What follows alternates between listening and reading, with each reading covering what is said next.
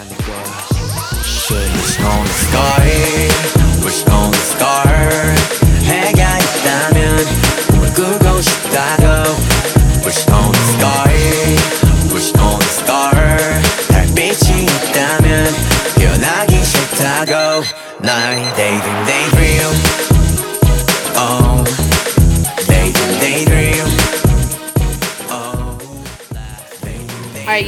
This is really exciting. We have our first Olympian on, Elana Meyers Taylor, uh, silver medalist um, in the Pyeongchang Olympics this year, bobsledder. Um, we're really excited to have you on. Thank you for joining us. Oh, thanks for having me. So, like you, you you were talking about beforehand, you're in Dallas right now. Um, after Pyeongchang, and you know you were able to do a lot of media inquiries even after you got back from the Olympics. You went on vacation. Where was that? Because I was looking at the flag and I couldn't tell where you were. Yeah, so um, it was a dream vacation, something I've been planning for like seven years, and it's one of the most difficult trips to actually plan. Um, and me and my husband went to the Maldives, but we also went to um, Mumbai, India, on on the way over and on the way back from the Maldives because it's that hard of a trip to plan. Why is it hard to make it to the Maldives? Uh, like I, I think there's only a couple flights that fly directly Oh. over there. Um, and the other thing is they weren't on airlines we have partners with, and um, you know it just is a very expensive because there's so few flights. So we were trying to find ways to save a little money there, even though it was a dream trip. But um, we were able to make it, and plus we wanted to see India while we were over on that side of the world, so did that as well. Is it is it Mumbai or Delhi that's like the most densely populated city? It's Mumbai, right? Mumbai is pretty packed. There's like 18 million people there, and it, it you could tell like when you're walking through the streets and everything. There's just a lot of people everywhere. Oh wow. Yeah, I can imagine. I'm sure like I, I've just seen the videos and I'm like, Lord, it seems like people are packed on top of each other. Um Yeah. But yeah, so have you What been you- go ahead, Karen? What were you guys able to do while you were on the trip? Um, well, when we were in Maldives, mostly just chilling, uh, mostly just lying on the beach, and I have a bit of a injury, Achilles injury that I'm recovering from. Um, so wasn't able to do much outside of that. But then in Mumbai, we took a tour, saw the Gateway of India, saw a couple different things, and that was pretty much it. Speaking Oh, of that Achilles injury, you know, uh, congratulations again on winning silver. Um, but you, you obviously, and people have been talking about it. You, you raced through that injury. Like, what, what gave you the drive to like fight through that pain? Obviously, it's the Olympics, so you know, it's a that can give you enough. But like, you know, was there anything else that motivated you? I mean, I think if it was any other race, um, we would have not done it, obviously. Yeah. Uh, but it is the Olympics, and you know, you're out there re- representing your country, representing your family, representing everybody. Um, so it wasn't ever a question in my mind whether or not I would race. It was more so a question of how we were going to manage to get through the race um, and how well I would be able to perform. You know, we really didn't know. I was confident that I'd still be able to push well and everything, um, but it was touch and go for a while. So it was never even a question of whether or not I would race because you know this is the moment that every Olympian works for. So it's just one opportunity every four years. So I was going to do everything I can to be in that sled. when you when you you know were about to you know the race was about to start did you feel the pain or was your adrenaline going so much that you were just like i can't even like i'm not even thinking about it right now Oh yeah, I felt the pain. oh you did okay okay Uh, yeah, yeah, it was pretty painful. But at the end of the day, like, um, it's one of those kind of things sometimes that helps you focus because uh, you can't think about everything else that's going on. You can't overthink, for me, driving the bobsled track, or you can't overthink um, worrying about results or anything like that because you're like, okay, my Achilles hurts this bad.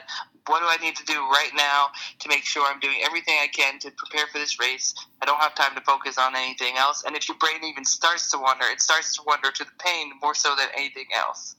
Okay and and i saw that you weren't even able to like i don't know if this was because of your injury or just training in general but you weren't able to make it to the the opening ceremony was that because of the injury or you were just training and you know watching from the side You know, it, it was because of the injury. Injury, um, We were trying, we were trying to hide the injury for a while and, and make sure uh, people didn't know. And, and I don't think most people really, or nobody really knew the extent of it um, while we were going through it. So you know, when it when it came out that I wasn't good to walk opening ceremonies or I couldn't walk, Mhm. and we were like, "Oh, we're just not walking because we have to train, Yeah. we have to rest and recover." You Yeah. know, nothing about the boots being too heavy and me not being able to wear them without being in excruciating pain. Nothing like that. you know, because you were so focused on that and, you know, trying to, you know, stay focused on not focusing on the pain, but still trying to rehab it and train for, you know, the Olympics um, while you were there, were you able to create any friendships or relationships with people um, from other teams within the U.S. or different countries?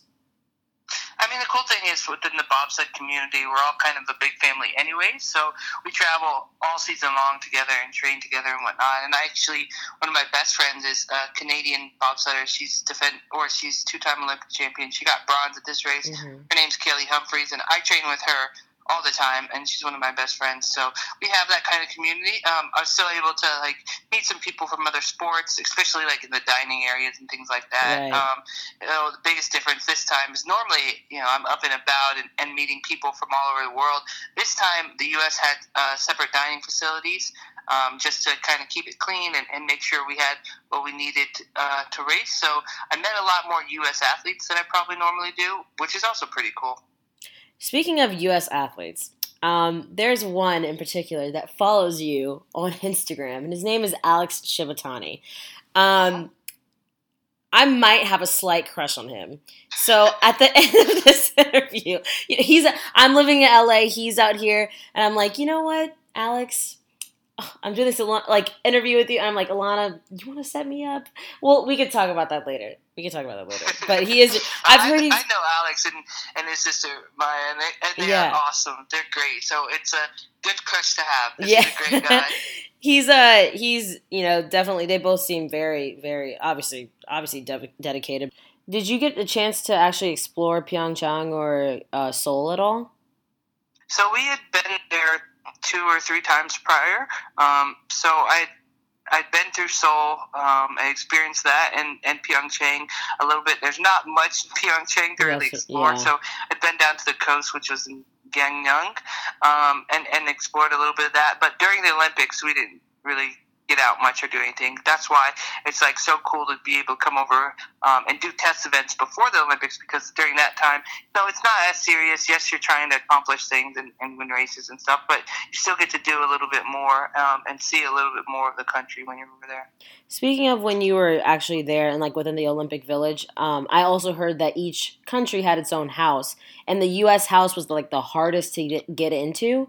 Um, were you able to? Ex- I mean, obviously you were probably able to experience that, but like you had to also pay it again if you weren't an athlete. Um, what what was going on in there that made it so exclusive? I think it's one of those kind of things where they go the extra mile. The U.S. Olympic Committee goes the extra mile to make sure everybody's comfortable um, and everybody has the best of resources. Like the food was great.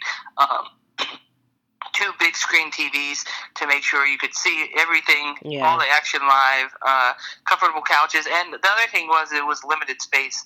Um, normally at Olympics we have the Team USA house and it's a little bit bigger, so more so it could accommodate people, which allows it to be a lot less expensive. But because there was limited space, you know, you kind of got to uh, rack the price up a little bit to add to that little um, exclusivity. But also, it's just a limited amount of people that can fit in the area at one time. Right. Were you guys taking buses from the Olympic Village over to, you know, where you guys were competing? Because I heard those buses would go, like, it'd be really cold outside and you get into the bus and it was steaming hot inside of it. So, or were you guys taking separate vans? I'm sure you guys were probably taking vans, right?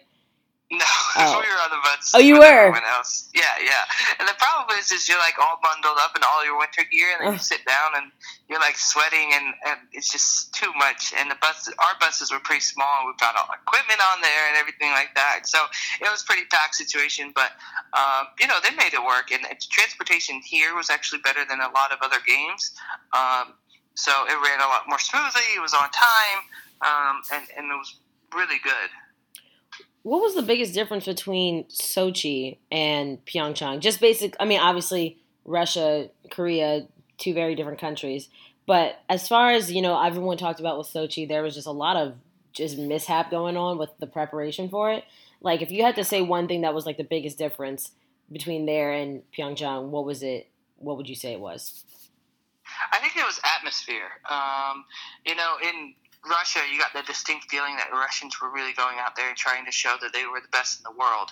Um, and, and obviously, uh, they were going to do anything they could to make sure they were seen as the best of the world. So you got that feeling of dominance, and you got that feeling in everything that you did that the Russians were just trying to go out there and crush everyone and show them show their world power. Um, versus in Pyeongchang, it was a much more friendly atmosphere. The Koreans didn't have that same kind of die hard you know, we're gonna Yeah. we're gonna get you kind of feel. Um, Right. and, and they were really just opening, and, and, and we met a lot of really great people in Sochi. Don't get me wrong, but um, just Korean people, you know, they were just excited to host the Olympics. It wasn't like, oh, Korea's gonna come out here and crush everybody with the medals. They're like, oh, we're here. We don't know what all these sports are about, but we're gonna cheer for everyone anyway. So it was a much different atmosphere. Did um did you feel I mean obviously everyone was talking about North Korea being there. Did you experience anything or see anything like or just see them at all like and how they interacted with everyone else and them just being present there? Yeah, so they were in the village a little bit, um, and we wanted to try and trade pins and try and trade items, but they were not having it. It was very like standoffish, like don't approach me kind of thing. Um, a couple of people did try to approach them, got shot down. So um, it was really interesting atmosphere. Like I would have loved to just sit down and talk to one of them and just see what it's like. But um, you know, I think the bit the thing we were told is the people that actually were allowed to come to the game were pretty high ranking um, officials. So Mhm. it wasn't. If you talk to them, you wouldn't necessarily get a real life uh, depiction of what life's like in North Korea, which is what I wanted. But um, you know, wasn't gonna. After I, I was sitting behind them and, and was about to turn around and saw another athlete go up to him and and uh, ask for a pin, but they shot him down so cold. And I was like, "Yep, guess I'm turning back around." So Wait, did they really? So like, someone went up and they were like, "Oh, can you like here's a pin or like here's my pin, whatever." And did they just like shake their head like no, or they just kind of looked at Yeah, them? and- Okay, then it was pretty like dismissive, like not only no, but also like get out of here, don't talk to us, kind of thing. jeez. And the guy who went over, he's a Green Beret in our military, so he wasn't intimidated or anything. So I'm like, uh, if he's getting shut down, I'm, I'm gonna just step off. Right, right. That's so interesting to hear that that perspective of it because everyone made it seem like I mean obviously the cheerleaders were there and everyone they you know merged the the hockey teams, but I don't know. I, that's just interesting that, that they brought them over there even at all. Um, and I heard that Russians were the biggest crowd behind the South Koreans, right? Even though they technically didn't really have their own team. Is that true? Or did you see that? Oh, I'm not sure. I Okay. didn't really see that. Um, fortunately, I didn't make it out to a lot of events, um, but definitely uh, saw it from TV. But um, you don't get the same perspective of who's in the crowd when you're on the TV. Right, right. Now, the one thing I um, this is my last question, Carrie. You can um, have some of yours, but um, you know, a lot of people say to be successful that sleep is always on the back burner. There's something that you have to sacrifice. As an Olympian, where your health is like the epitome of you know what you do, do you like do you sacrifice sleep, or you know what are the things that you have to sacrifice um, in order to be successful and win um, a medal at the Olympics? Oh, sleep definitely is something that's super important. So it's something that we're gonna do whatever we can. So even at the games, um, I had a sleep strategy, and I don't sleep really well. I have sleep problems. I actually have sleep apnea, so I have a lot of problems when related to sleep sleeping. So my husband Nick, who was an alternate on the Olympic team, Mhm. um, he had a different accommodation off site. So um, at the night of the games, like I had to go over and sleep at his um, hotel to make sure I was comfortable, to make sure it was an environment that I normally sleep in, so I could try and get as much sleep as possible. Because you know, being in the village, even though we've been there for a week or so before we competed, um, it's still not the most comfortable place to sleep with me. It's not my own bed, all this kind of things. It's not the atmosphere. Um, so we tried to create the best atmosphere we could. So we were not going to uh, make any uh, concessions on sleep because we knew how important it was. You know, nutrition's the other thing that's so important and um, you know i don't uh, yes I, i'd love to eat sweets every day and you know eat red velvet cake which is my favorite but it's one of those kind of things that you don't really look like as a sacrifice because you know it's gonna give you the best fuel you can to perform. So um, it's not really a sacrifice it's a choice we make. You know i could go out and eat whatever i want but at the end of the day it's not going to allow me to perform the best That makes sense. That's interesting because yeah. So would you say, you know, what's like something that you had to sacrifice, even preparing for your first Olympics with Vancouver? Like, what was something you had to sacrifice? Whether it was time with your friends, you know, you know, not binging on a Netflix series. Like, was there something that you had to give up?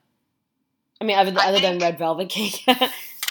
I think the biggest thing is that time with your friends and your family, um, and you can't get that back. And with me, I have um, seven nieces and nephews, so you know I don't get to spend as much time as I would like with them. But at the end of the day, you know they love me and support me, and, and Right. are gonna celebrate with me in every uh, success and cry with me in every loss. So um, I'm really fortunate to have a great support system. But that's definitely the biggest thing you sacrifice is just not having that time. now, do you plan on being at the next Olympics? It's in Beijing, Yes. right? It's in Beijing. Yes. Yes. Okay. Mhm. Nice. Yep, I'm doing everything I can to work to get back there. So you're already back to training. I saw that on your Uh, no, because my Achilles, so I'm Oh, still right, right, so, right. Um, not able to get back to training yet. Uh, just started trying to like ride a bike and do some different things, but um, hopefully it'll get back pretty soon. Right. Okay. Well, I I hope you're able to get through that quickly and as sound as possible. Kyra, do you have any other questions? Yes, I definitely do. Um, you do you grew up in Georgia, right? Yes. Okay, I'm curious. How did that growing up in a warm-centered area? We're from Georgia, so we get how hot it is. Um, how did you get to training and becoming successful in a winter sport? So everybody gets into bobsled different, and there's actually a lot of warm weather state people, uh, people who come from warm weather states that get into bobsled because it's a sport everybody gets into after college. And you know, one of my biggest things now is to go out there and try and find the next. Uh, round of Olympians and try and find the next people to get into bobsled because everybody's story is different. As long as you're athletic, you can convert to the sport, which is pretty cool. And there's not a lot of sports people can do at an older age and convert. So I actually grew up playing softball, and softball was Mm. taken out of the Olympics. Um, and I tried out and didn't make the Olympic team. So I still wanted to be an Olympian. So I was like, what can I do to be an Olympian? And my parents actually saw bobsled on TV. And were like, well, try this sport. I was like, sure, why not? What do I have to lose?